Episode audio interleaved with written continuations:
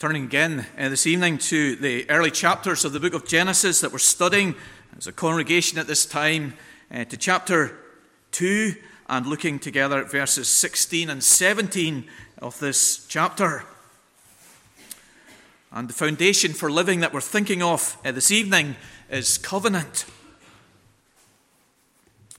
Now, we are all familiar with the concept of covenant within our society. We have the very familiar covenant of marriage between two equal parties, a man and a woman. They make promises to each other, don't they? They give the sign of their covenants in rings, usually, to each other. We're familiar perhaps with the tenancy agreement, which is often in legal language called a covenant. Now, that is not a covenant between equal parties, as you will know if you have ever rented a property. Certainly, you are the lesser party in that agreement. The owner, the renter, sets down stipulations when you should pay the rent, how much rent you should pay, no pets allowed perhaps, no decorating, he might advocate, no parties to be held in this house. We're familiar with the concept of covenant between two parties, promises, agreements, perhaps some threats of misdemeanour included in that covenant. We come to consider the fourth foundation for living in Genesis 2 and 3, which is covenant in 16 and 17. Alongside of work, alongside of identity, alongside of the Sabbath day, alongside of marriage, alongside of grace, alongside of sin, is this foundation for our living, covenant. Here we encounter the first covenant given by God to humankind. God considered it necessary, an important dimension to the first man and the first woman living in this earth, that they should experience covenant. This is the only way that God relates to us. And we're familiar with other covenants within the Bible. The covenant with Noah about the flood never happening again. The covenant with Abraham that his descendants will be as numerous as the stars of the sky. The covenant with Moses. The covenant with David that he would have a king who will reign forever. And then, of course, the new covenant that the Lord Jesus speaks of in the Last Supper. But before those well-known covenants of grace, there was what different writers call the covenant of nature, the covenant of law, the covenant of life. We'll stick with the covenant of works with Adam and Eve in the Garden of Eden in verses 16 and verse 17. Perhaps this subject is foreign to you. Perhaps you've read this chapter numerous times and you've never thought of these verses containing a covenant. But this idea is included in our church catechisms and confession. Confession of Faith 7:2 writes, "The first covenant made with man was a covenant of works, wherein life was promised to Adam, and in him to his posterity, upon condition of perfect and personal obedience." So here is another foundational aspect of our lives. If you want further reading on this, O. Palmer Robertson, The Christ of the Covenants, deals with this issue, or A New Systematic Theology by Joel Beeke and Paul Smalley gives 3 chapters to the covenant of works. 4 points this evening: the essence of the covenant of works, the evidence of the covenant of works, some objections to this idea of covenant here, and then applications of this foundation for living for us. Think first of all of the essence of the covenant of works. What belongs to a covenant of works? We want to see that while the name covenant is not found in verses 16 and 17, yet the elements of a covenant are there, and the confession and catechisms rightly describe it as a covenant. And as we think of the elements or the essence of a covenant, there is two types. There is the essential elements and there is the common elements. What is a car? Well, perhaps we could argue that a car is something with an axle, set of axles probably, chassis, four wheels, an engine. We have a car. That's the essential elements of the car. But then there's common elements of a car. There's often seats in a car, sometimes a roof rack in a car, often doors in a car, a bonnet, a boot. Those are common elements of a car, but not essential elements of a car. And so as we think of the essence of a covenant, we're thinking just first of all of the essential elements, and they are found here in verses 16 and 17. And then on top of that, there are some common elements of covenants that are found in 16 and 17 as well. First of all, the essential elements are parties, commands, signs. They're there when a covenant takes place. Parties. In this case, there are two parties. There is God and there is man. And in any covenant, there are parties. And so this essential element is found in this place: God and man. The second element is commands or stipulations, and they belong to the agreement, to the covenant. And here is the command not to eat of the tree of life or the tree of the knowledge of good and evil. The word used here is command, a major word for commandment in the Old Testament law. So here is the first commandment being given by God to human beings. There's a command of permission that you may freely eat of every tree in the garden, but of this one tree, the tree of the knowledge of the good and evil, you may not eat of that. The permissive command was rich. The idea here, you may eat of the trees of the garden. The idea of the word eat is to eat to your heart's content.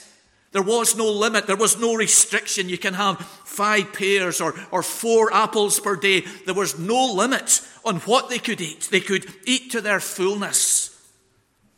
But then there was that restrictive command of the tree of the knowledge of good and evil. You may not eat.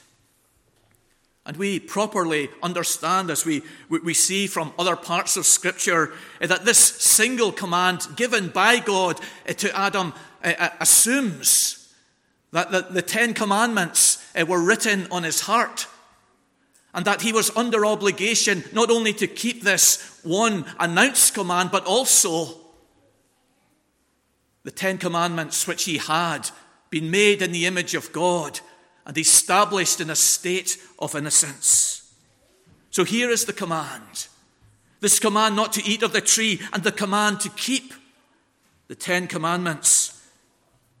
Which we learn from the book of Exodus. Another essential element of covenant is threat for breaking the terms of the covenant. And here the explicit threat is stated that if the terms of the covenant are broken, death will be the ensuing punishment. And in that threat of death, there is also the implicit promise of life. That if the covenant is kept, if there is obedience by mankind to God and his rules, then life will be granted. A higher life, a richer life, a life in heaven, as John Calvin argues, which was represented, as we announced today, in the Sabbath day each week to them, filled with rest, filled with worship. The explicit idea here is the threat of death for disobedience, but the implicit promise is of a richer, fuller, eternal life for obedience. Thus, the essential elements of a covenant are here. There are parties. There are commands. There are threats. There are promises. There is the sign of the tree of life in the midst of the garden. But then there are common elements. There are those add-ons which are sometimes found in other covenants and sometimes not. God's name of Lord is used here. His covenant name. His name of grace and salvation and mercy, rich in Exodus and Deuteronomy. It's found in this context in verses 16 and 17. 16, the Lord God commanded the man. The sign of the covenant is here. The sign of the tree of life. We know the sign of the rainbow, the sign of rings at a wedding. Here's the sign of the tree of life in the midst of the garden.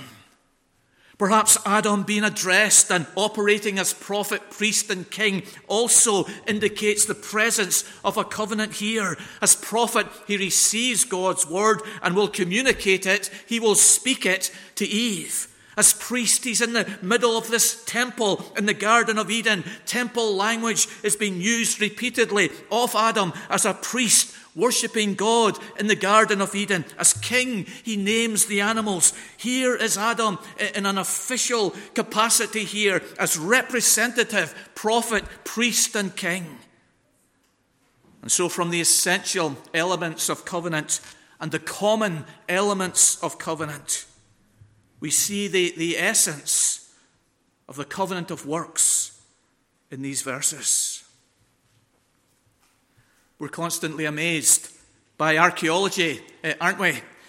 They keep discovering these old Roman cities and their baths and their sewage system and their underground heating. And while they didn't use the terminology perhaps that we're using in our more technical age, yet the essence of the ideas was there. And while the word covenant is not found in verses 16 and 17, yet the elements of covenant is here. There are parties, there are promises, there are threats, there are commands, there are signs. There is the covenant name of God.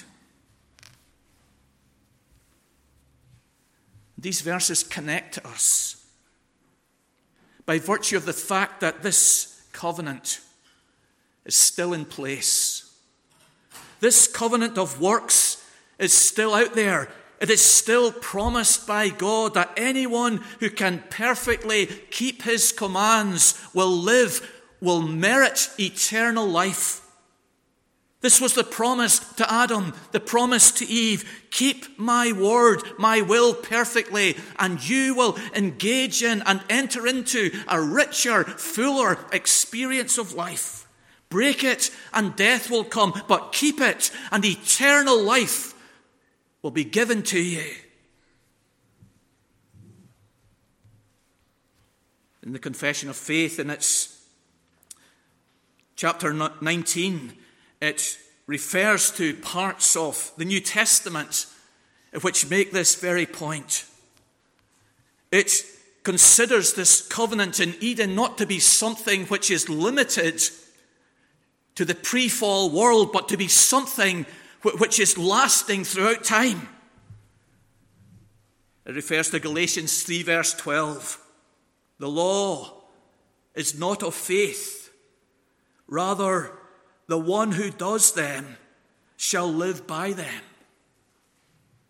It is indicating in its references there and in many other places in chapter 19 that what we're thinking of here in the Garden of Eden is not something divorced from us, separate from us, but something deeply connected to us. If we can keep God's law perfectly, we will have eternal life. What was offered to Adam, the first man, to Eve, the first woman, is being offered to us as well. And this brings us to the gospel, doesn't it?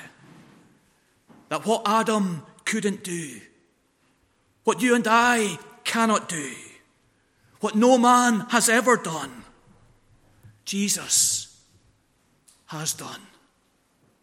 That eternal life offered to the first man and woman for perfect law-keeping, they could not keep on our behalf, and we, if we were there, could not keep for ourselves. But what they have failed to do, Jesus has done. And through Jesus' obedience, Jesus' perfect law-keeping, we enter into eternal life. I've been reading about the first UK female astronaut. She's on this 5-year training program. She's heading off to Germany to be submerged in water for hours at a time to get her acclimatized to floating through space.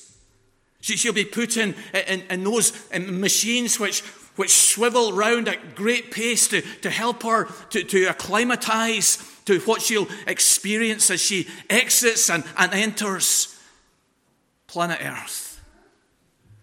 And she's passing through all that to inform us, to educate us, to help us, to give us insight into an area which you and I could certainly never enter into. And here is Jesus, our Saviour,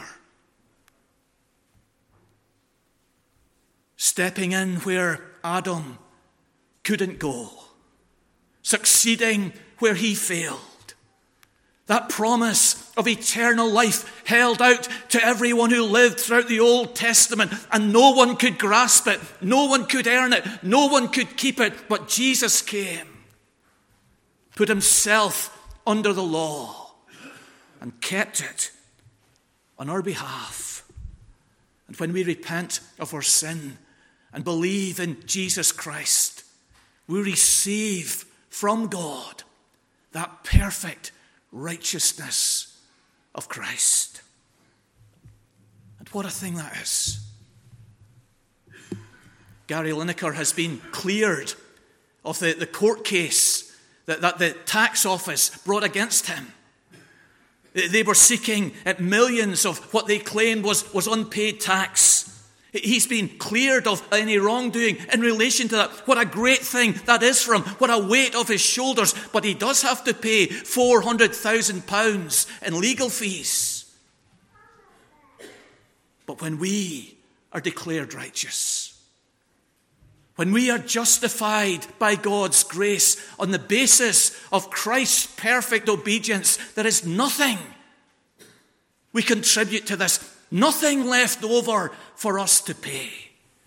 Jesus takes on these terms, these conditions of the covenant of works, and he secures by his obedience that higher life than Adam had, that eternal life which was proffered to him, and which you and I, we know, receive as we believe in the only begotten Son and have eternal life. The essence of the covenant of works. Secondly, the evidence of the covenant of works. Perhaps you've been looking at these verses, sitting in church and saying, I need some more help here. Well, I'll give you a bit more help here in the second point. The evidence of the covenant of works. It's there in our doctrinal standards, and I encourage you to look over those. We know they were written by fallible men, but we recognize that the collective wisdom of these theologians is helpful for us.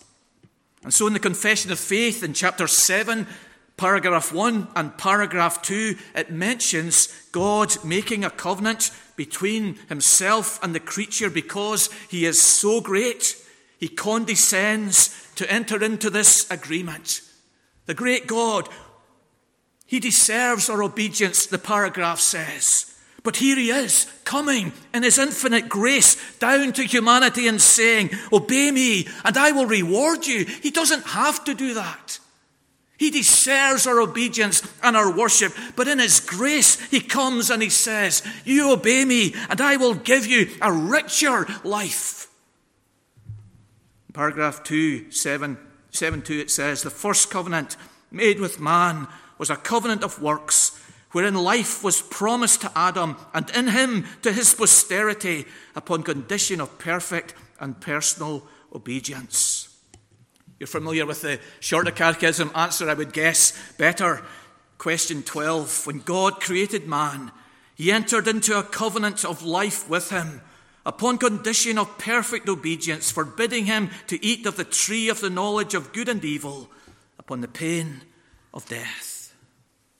So our doctrinal standards, they recognize that verses 16 and 17 is a covenant of works. The scriptural support for asserting that this is a covenant is found in three places. The first is in the book of Hosea, which we read together, chapter 6 and verses 6 and 7. And here is the prophet addressing the people of his time. God speaking through him, desiring not sacrifice, but steadfast love. The knowledge of God rather than burnt offerings. This personal relationship with God rather than tradition, rather than outward religion. It's this inward desire of the heart. Then it goes on to say in verse 7, but like Adam, they transgressed the covenant. Some people translate the verse in Adam, the city of Adam in the Old Testament, but the Hebrew is clear, it's like Adam. Others translate Adam as mankind, men. Some translations go for that, but then the verse wouldn't make sense, was it? Because Israel was part of humanity. And so it's best to understand it as it's translated for us here.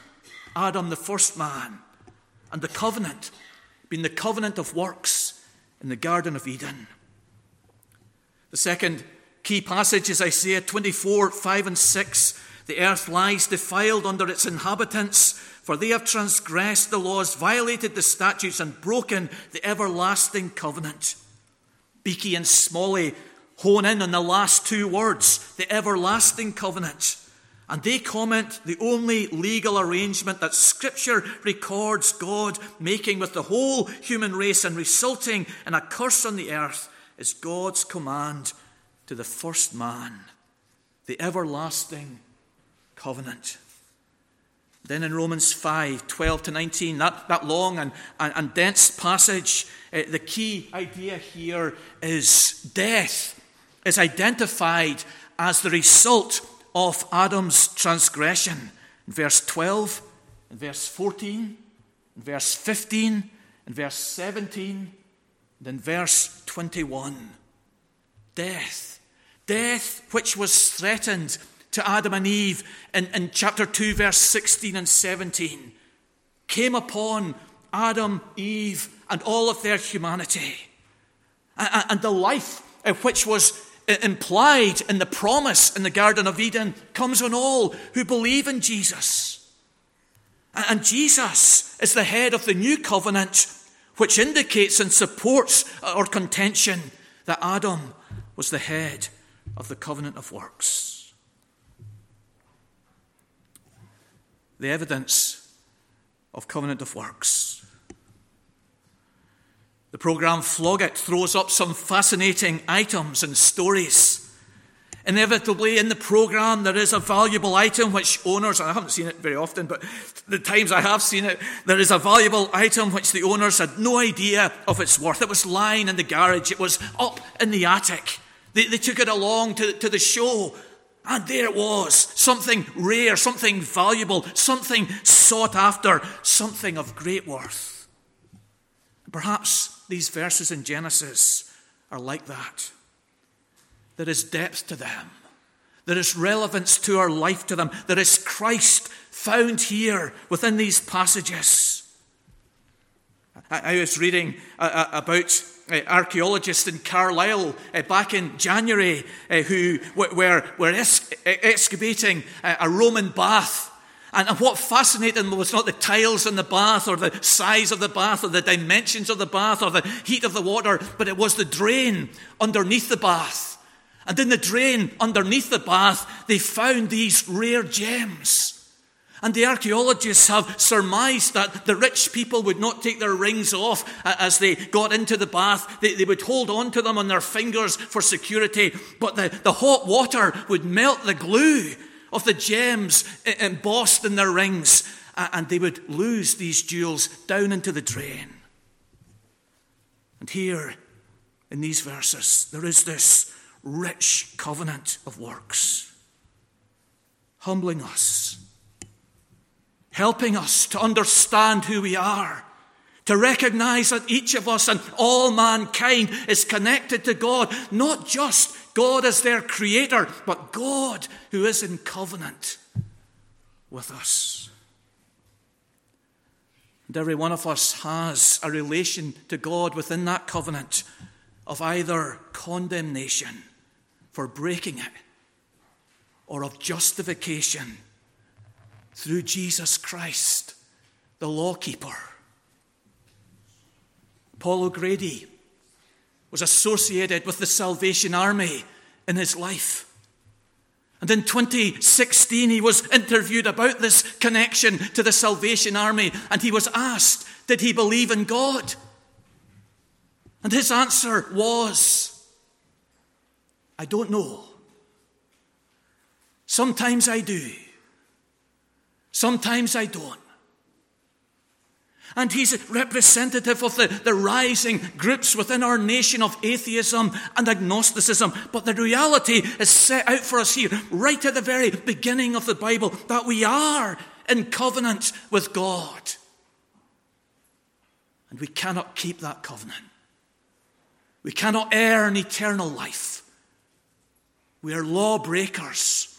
We are sinners before our God. Some objections, some have disputed the covenant. Karl Barth, John MacArthur, and John Murray, surprisingly. And I'm not going to expand on their reasons for questioning this covenant of works here, but one of their main contentions is the word is not found here. But that's not really an argument, is it? In chapter 1, we saw in our studies last year that the Trinity is there. Let us make man, though the word Trinity is not found there. In the covenant with David in 2 Samuel chapter 7, the word covenant is not found there either. And yet this divine promise and agreement is present. Another objection is that the relation of God to Adam was that of father, not a legal one. But legality and love are not contradictory, are they? So what applications are there for us from this foundation for our living? This covenant reveals God, and it reveals something about ourselves. It reveals the sovereignty of God, doesn't it? He just comes to Adam. There's no discussion. There's no meeting. There's no conference. He just comes to Adam and says, don't eat of that tree. If you eat of that tree, you will die. The tree wasn't poisonous. The tree couldn't have been bad. It was a world straight from the mighty hands of God. He just comes and he says to him, don't you eat of that tree. But we don't like that. And our world doesn't like that. We want to find our own way. We want to make our own ethics. We want to work out our own standards. We want to plough our own furrow. We don't like the thought of an authoritative, sovereign, almighty God dictating to us what we should do, what we shouldn't do.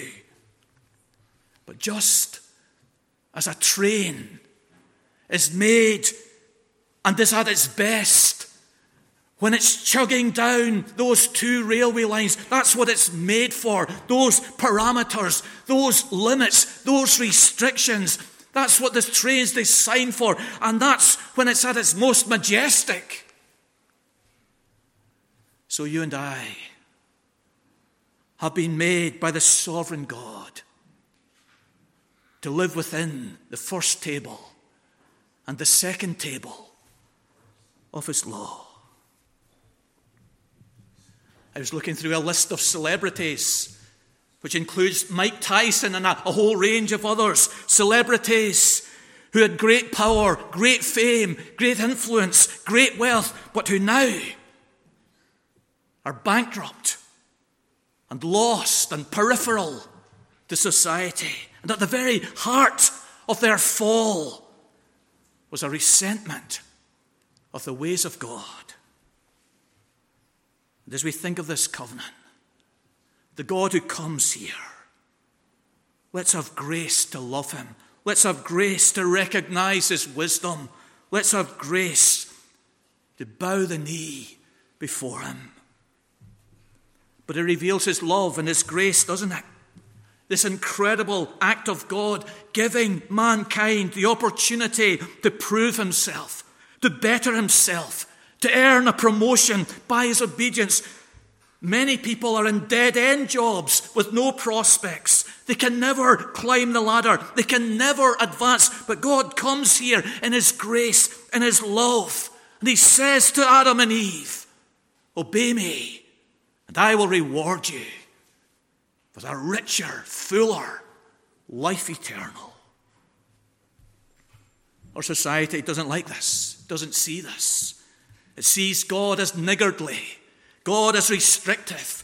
God is limiting us. God is down on us. But this is our God.